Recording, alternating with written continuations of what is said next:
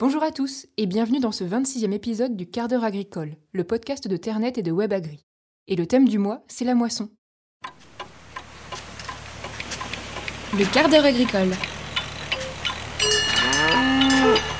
Le podcast qui vous donne une bonne excuse pour être en retard.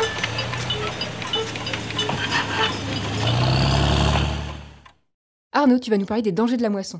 Oui, en effet, je vais vous parler d'un risque en particulier. Avec le changement climatique, les périodes de canicule et de sécheresse sont de plus en plus fréquentes, je ne vous apprends rien. Par une température de 30 degrés, voire flirtant avec les 40, la moisson devient effectivement un chantier dangereux, la tôle de la barre de coupe qui frotte sur un caillou, ou l'accumulation de paille et de poussière qui s'échauffe, et c'est l'étincelle.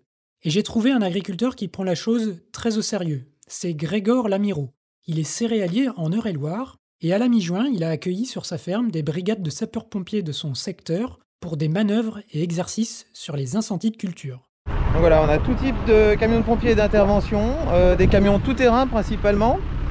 Euh, le but étant de sensibiliser euh, et de s'entraîner sur les protections de culture au champ, parce que la moisson est souvent source de, bah, d'incendies en tout genre. L'un des objectifs de cette journée à la ferme était de sensibiliser les pompiers au fonctionnement des engins agricoles, les moissonneuses batteuses en l'occurrence, avec un tour d'horizon complet sur toutes les sources d'étincelles pouvant être à l'origine d'un départ de feu. Puis après ça, bah, faire bien la chasse à toute la poussière qui pourrait s'accumuler dès qu'il y a une tôle, euh, dès qu'il y a quelque chose. Euh, bah, un tas de poussière, c'est un risque d'incendie. Alors il faut évidemment entretenir avec soin la machine et la barre de coupe. Bon bah déjà bien bien réviser la moissonneuse, bien réviser la coupe. Si on peut limiter les risques d'échauffement, euh, isoler les patins, les palpeurs, euh, enfin voilà, c'est c'est pas toujours facile à faire, mais euh, bah, ça peut sauver des, des, des moissonneuses, des, parcelles, des cultures, etc. Et l'agriculteur conseille d'équiper la moissonneuse de plusieurs extincteurs facilement accessibles. Si je fais le tour de la moissonneuse pour euh, avec une odeur suspecte ou quoi que ce soit, c'est de pouvoir euh, d'avoir un, un instinct- un extincteur à, à portée de main, euh, quelle que soit la phase de la moissonneuse. L'agriculteur, lui, en a installé 4 sur sa machine. Et il en a un dans chacun de ses principaux tracteurs. On ne sait jamais. Depuis qu'il a subi un départ de feu sur une ancienne moissonneuse, son actuel dispose d'une caméra supplémentaire au niveau du moteur. Il a même des suggestions à faire aux constructeurs de moissonneuses batteuses. Si les constructeurs pouvaient euh, éventuellement réfléchir à, des manières de fermer les capots ou, ou d'ouvrir les capots des moissonneuses, euh, tous un peu pareil, sans outils, une manière facile. On est tous capables d'ouvrir une portière de voiture. Par contre, pour les capots des moissonneuses, bah, c'est assez compliqué. Et puis, euh, bon, déjà, y a pas, quand il n'y a pas besoin d'outils, ouais, c'est déjà pas mal. Mais faire des fermoirs euh, euh, bien indiqués, facile à ouvrir, parce que quand il fait chaud là-dessous, qu'il y a un départ, c'est pas toujours évident. Bon, je me doute bien que c'est pas pas ma petite chaîne YouTube qui va faire changer grand chose. Ça fera pas changer les lignes de production chez Jeanne Dire, mais bon, si de fil en aiguille euh, on commence à en parler un petit peu, eh ben euh, ça peut peut-être changer euh, les choses euh, au bout d'un certain temps. L'autre principal conseil de Grégor Lamiro, c'est d'avoir toujours à disposition un déchômeur attelé au tracteur, prêt à partir en cas de besoin, sur sa ferme ou ailleurs. L'ensemble de déchômage est prêt. Je me suis inscrit sur la cohorte incendie euh, bah, du département, voilà. Et euh, bah, au cas où, euh, même si c'est pas, pas chez moi, bah, je suis prêt, je suis prêt à aller donner un coup de main pour éteindre un feu.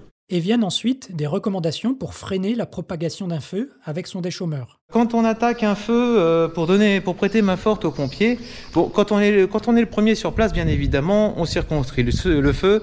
On essaie de prendre une distance assez importante par rapport aux premières flammes, histoire d'avoir le temps de faire euh, une, deux, trois passées. Et ça bloque bien un incendie. Euh, deuxième truc, on évite de passer dans la fumée, hein, parce que bah on n'y voit rien. C'est des coups à se retrouver nez à nez avec un avec un camion de pompiers. Euh, et puis même pour le pour le pour le tracteur, quoi. Plus on est près de la fumée, plus on est aussi près des flammes. Et euh, faudrait pas qu'il y ait une petite braise qui vienne se mettre à l'endroit où il faut pas et que bah, qu'on mette en danger le tracteur, voire même que qui s'étouffe à cause de la fumée, qui cale. Et puis euh, bah, dans ce cas-là, on serait pris au piège. En général, euh, l'extérieur du feu, on y va en tracteur. L'intérieur, c'est les pompiers, en général.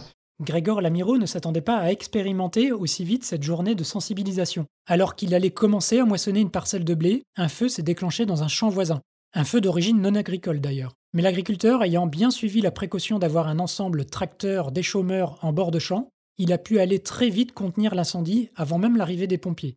Si le vent avait été plus fort ce jour-là, cet incendie aurait menacé directement des habitations à proximité. On ne le répétera donc jamais assez, soyez prudents pendant la moisson.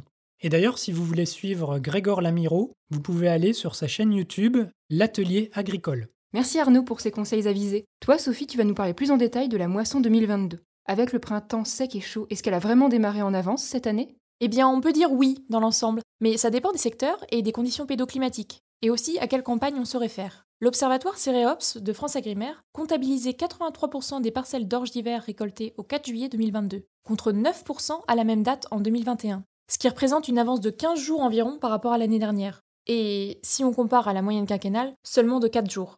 L'Observatoire note aussi 50% des parcelles de blé dur récoltées, contre 15% en 2021, et 14% pour les parcelles d'orge de printemps et de blé tendre, contre 1% en 2021. Et avec cette avancée des récoltes, quels sont les résultats pour le moment? Plusieurs estimations ont déjà été publiées, mais je te propose d'abord d'écouter les témoignages d'agriculteurs ou d'organismes stockeurs en pleine moisson. On commence avec Gilles Van Kampen, installé dans l'ouest du Loiret, et qui partage ses résultats en colza sur sa chaîne YouTube. On l'écoute tout de suite. Et donc ça se passe plutôt bien, les rendements sont au rendez-vous. Là il annonce euh, du 27 quintaux euh, pour l'instant, donc ça doit faire une trentaine. Les, premiers, euh, les premières belles faisaient une trentaine de quintaux à l'hectare. Euh, donc euh, bah, c'est positif parce que ça correspond euh, à une année normale, voire normale un petit peu, un petit peu meilleure pour mes terres. Donc je suis assez content puisque ça faisait deux ans qu'on n'arrivait pas à faire du colza. Là ça y est, on a du colza, un beau colza. et c'est plutôt une très bonne chose. Et pourtant, on a certaines zones qui sont vraiment très très mauvaises. Des zones où il y a de l'humidité, bon, je les ai à peu près tous les ans, ces zones-là. Mais on a des zones où on dépasse largement les 40 et des zones bah, où on ne fait pas de petits quintaux dans la même parcelle. Alors cette parcelle est très grande, mais c'est vraiment euh, au niveau de nos sols ici, on a vraiment une très grande hétérogénéité. Et donc euh, bah, les zones humides, les zones avec beaucoup de cailloux, tout de suite décrochent, surtout une année comme celle-ci, où on a eu un automne une fin d'automne, euh, début d'hiver plutôt humide, par contre un printemps très très sec. Donc là, cette année, euh, on a les deux qui décrochent.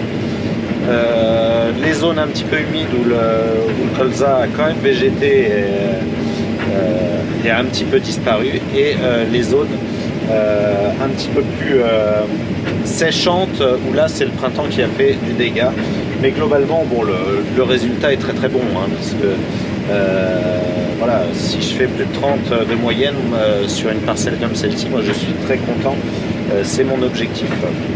En orge d'hiver, l'agriculteur du Loiret avait 15 hectares cette campagne et les résultats sont moins positifs qu'en colza. En moyenne, les rendements tournent autour des 50 quintaux par hectare sur les 10 dernières années, mais le printemps sec 2022 a fortement dégradé les cultures. Le rendement moyen est légèrement au-dessus des 30 quintaux par hectare.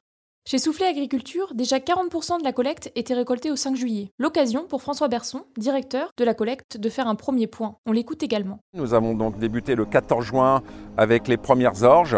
Les débuts, euh, comme bien souvent, étaient pas extraordinaires. Euh, avec des rendements assez faibles, une qualité très moyenne, notamment au niveau du calibrage qui était plutôt entre 60 et 70% Et puis au fil du temps, euh, au fil de l'avancement de la moisson, une nette amélioration. Et puisque à aujourd'hui où c'est quasiment fini, on est donc euh, à notre objectif euh, qui est même dépassé, on est à 350 000 tonnes avec 80% euh, de calibrage de moyenne et une protéine qui est à 10,4. Donc globalement, pas de soucis et on en est ravi avec un écart notamment à signaler au niveau des variétés puisque Faro est vraiment la variété qui ressort en tête au niveau qualité et au niveau rendement. Donc c'est quand même bon à signaler sachant que Faro représente 80% du volume. Après l'interruption due à la pluie, nous avons donc attaqué le, blé, avec euh, là aussi un démarrage un peu difficile, euh, des rendements qui étaient plutôt faibles, et puis euh, quand on regarde la moyenne aujourd'hui, c'est quand même beaucoup mieux. On parle d'une moyenne française autour de 70 quintaux. Des résultats confirmés par les premières estimations d'Agrest, le service statistique du ministère de l'Agriculture. Le rendement est évalué à 69,9 quintaux par hectare exactement, contre 71,1 l'an passé. Il faut noter aussi une forte hétérogénéité des rendements. Ça, on le répète chaque année. Oui, ce n'est pas faux, Laure. Mais Arvalis, Institut du végétal et intercéréal, insiste cette campagne sur une récolte hétérogène inédite pour l'ensemble du territoire, au sein d'une région et au sein d'une même exploitation. En cause principalement les stress hydriques et thermiques déjà évoqués par les agriculteurs tout à l'heure, et plus ponctuellement des épisodes de grêle et de gel. En ce qui concerne la qualité des blés tendres, elle semble plutôt au rendez-vous. On écoute François Berson à ce sujet pour son secteur. Alors que ce soit l'Atlantique ou que ce soit euh, plus à l'intérieur du pays, euh, nous avons donc des PS qui sont globalement satisfaisants, au-delà de 76, des Hackberg qui ne posent pas de problème. Donc on est euh, plutôt rassuré. On a quelques cas euh, de Hackberg un peu faibles à cause des pluies euh, très importantes qu'on a pu avoir dans certains secteurs. À partir des données collectées au 1er juillet 2022, Agrest évalue aussi le rendement moyen en orge d'hiver à 64 quintaux par hectare, soit moins 6,5% sur un an et moins 0,4% par rapport à la moyenne quinquennale. Du côté du colza, les rendements iraient de 30 à 50 quintaux par hectare jusque-là chez Soufflé Agriculteur. Cela devrait donc être plutôt une bonne année. Pour Agreste, il s'établirait à 32,2 quintaux par hectare, soit un léger recul sur un an, moins 0,9 quintaux par hectare. Vous pourrez bien sûr retrouver tout le détail par département dans des cartes interactives sur Ternet. Tiens, ça me fait penser aussi, est-ce que tu as entendu parler lors de l'opération Moisson Live? Ça me dit quelque chose, mais tu peux me rappeler ce que c'est exactement? Oui, bah avec plaisir. Moisson Live a repris du service en 2022 pour la cinquième année consécutive. L'idée est de créer une communauté d'agriculteurs autour des résultats de la moisson, via une carte collaborative. Elle est accessible directement depuis ton smartphone ou ton ordinateur, et est proposée par Cerea Pro en partenariat avec Farmer, Sencrop et Ternet. Taux d'humidité, type de culture, rendement, qualité, tu peux renseigner tous tes résultats. On se donne donc rendez-vous sur Moisson Live pour suivre l'évolution des récoltes en temps réel dans l'Hexagone avec des chiffres directement issus du terrain. En parlant de chiffres, dis-moi alors, comment ça se passe en ce moment du côté des marchés? À quoi on peut s'attendre pour le prix du blé? Eh bien, vous le disiez, Arnaud et Sophie, nous sommes quasiment à la mi-juillet et la récolte du blé bat son plein en France, comme dans d'autres grands bassins de production dans l'hémisphère nord, et après une campagne très particulière au niveau des prix. Les cours mondiaux du blé étaient déjà sur une pente ascendante depuis à peu près juillet 2021, mais ils ont vraiment flambé à partir de février 2022. À ce moment-là, le début de la guerre en Ukraine crée beaucoup d'inquiétudes pour les disponibilités mondiales. En parallèle, on commence à craindre des sécheresses et plusieurs pays mettent en place des restrictions à l'export pour sécuriser leur marché intérieur. Résultat, la céréale s'échange à prix d'or sur le marché mondial et le 16 mai, elle atteint un niveau historique sur Euronext à plus de 438 euros la tonne en clôture, soit le double de l'été 2021. Dans le même temps, les coûts de l'alimentation animale explosent pour les éleveurs. En avril, nous avons lancé un sondage sur Ternet. Environ 60% des lecteurs indiquaient qu'ils avaient déjà engagé une partie de leur récolte de blé 2022 sur les marchés à terme, contre seulement 25 à 40% les années précédentes. Mais les prix ont chuté ensuite. Oui Arnaud, le blé a ensuite perdu 100 euros tonnes en un peu moins de deux mois, pour plusieurs raisons. L'approche des récoltes dans l'hémisphère nord, l'envolée du dollar et les craintes d'une récession économique qui pourrait réduire la demande. Arrive alors le 7 juillet et le début d'une nouvelle hausse des prix du blé. Les analystes l'expliquent par un regain de la demande mondiale fin juin en raison de la baisse des prix. L'Algérie et l'Égypte, par exemple, ont acheté d'énormes cargaisons, 740 000 et 815 000 tonnes. Les blés français sont alors très compétitifs, d'autant plus que l'euro a chuté à son plus bas niveau en 20 ans. L'autre explication majeure de cette hausse des prix, c'est la météo qui s'annonce sèche et caniculaire sur la fin du mois de juillet, que ce soit en Europe de l'Ouest ou dans le sud des États-Unis. Les spécialistes des marchés évoquent d'autres facteurs haussiers, comme la levée des restrictions anti-Covid en Chine qui peuvent présager une reprise économique, et les conditions sèches en Argentine qui inquiètent de plus en plus.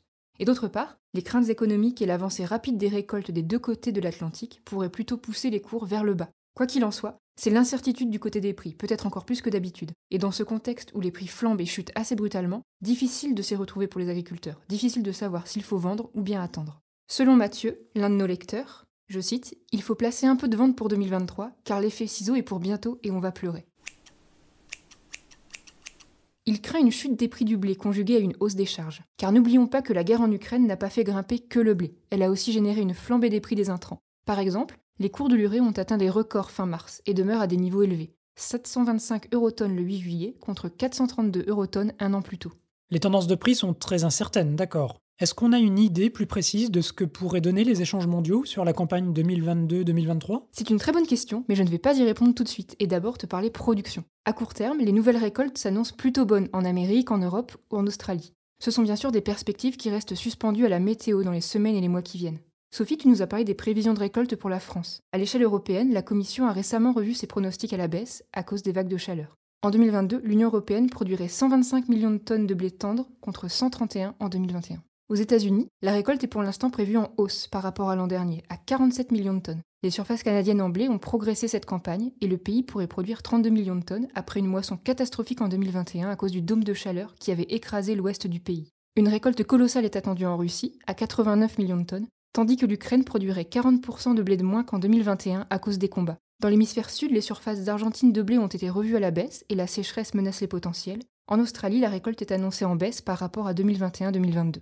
Au final, le Conseil international du grain envisage pour l'instant une production mondiale de blé de quasiment 770 millions de tonnes, soit plus que la moyenne quinquennale, face à une consommation de 780 millions de tonnes et 280 millions de tonnes de stock. Laure, tu n'as toujours pas répondu à ma question. J'y arrive A priori, la production s'annonce donc suffisante pour l'ensemble des besoins mondiaux, sauf catastrophe météo dans plusieurs bassins de production. La question c'est, est-ce que tout ce blé pourra être échangé depuis les pays producteurs vers les pays consommateurs?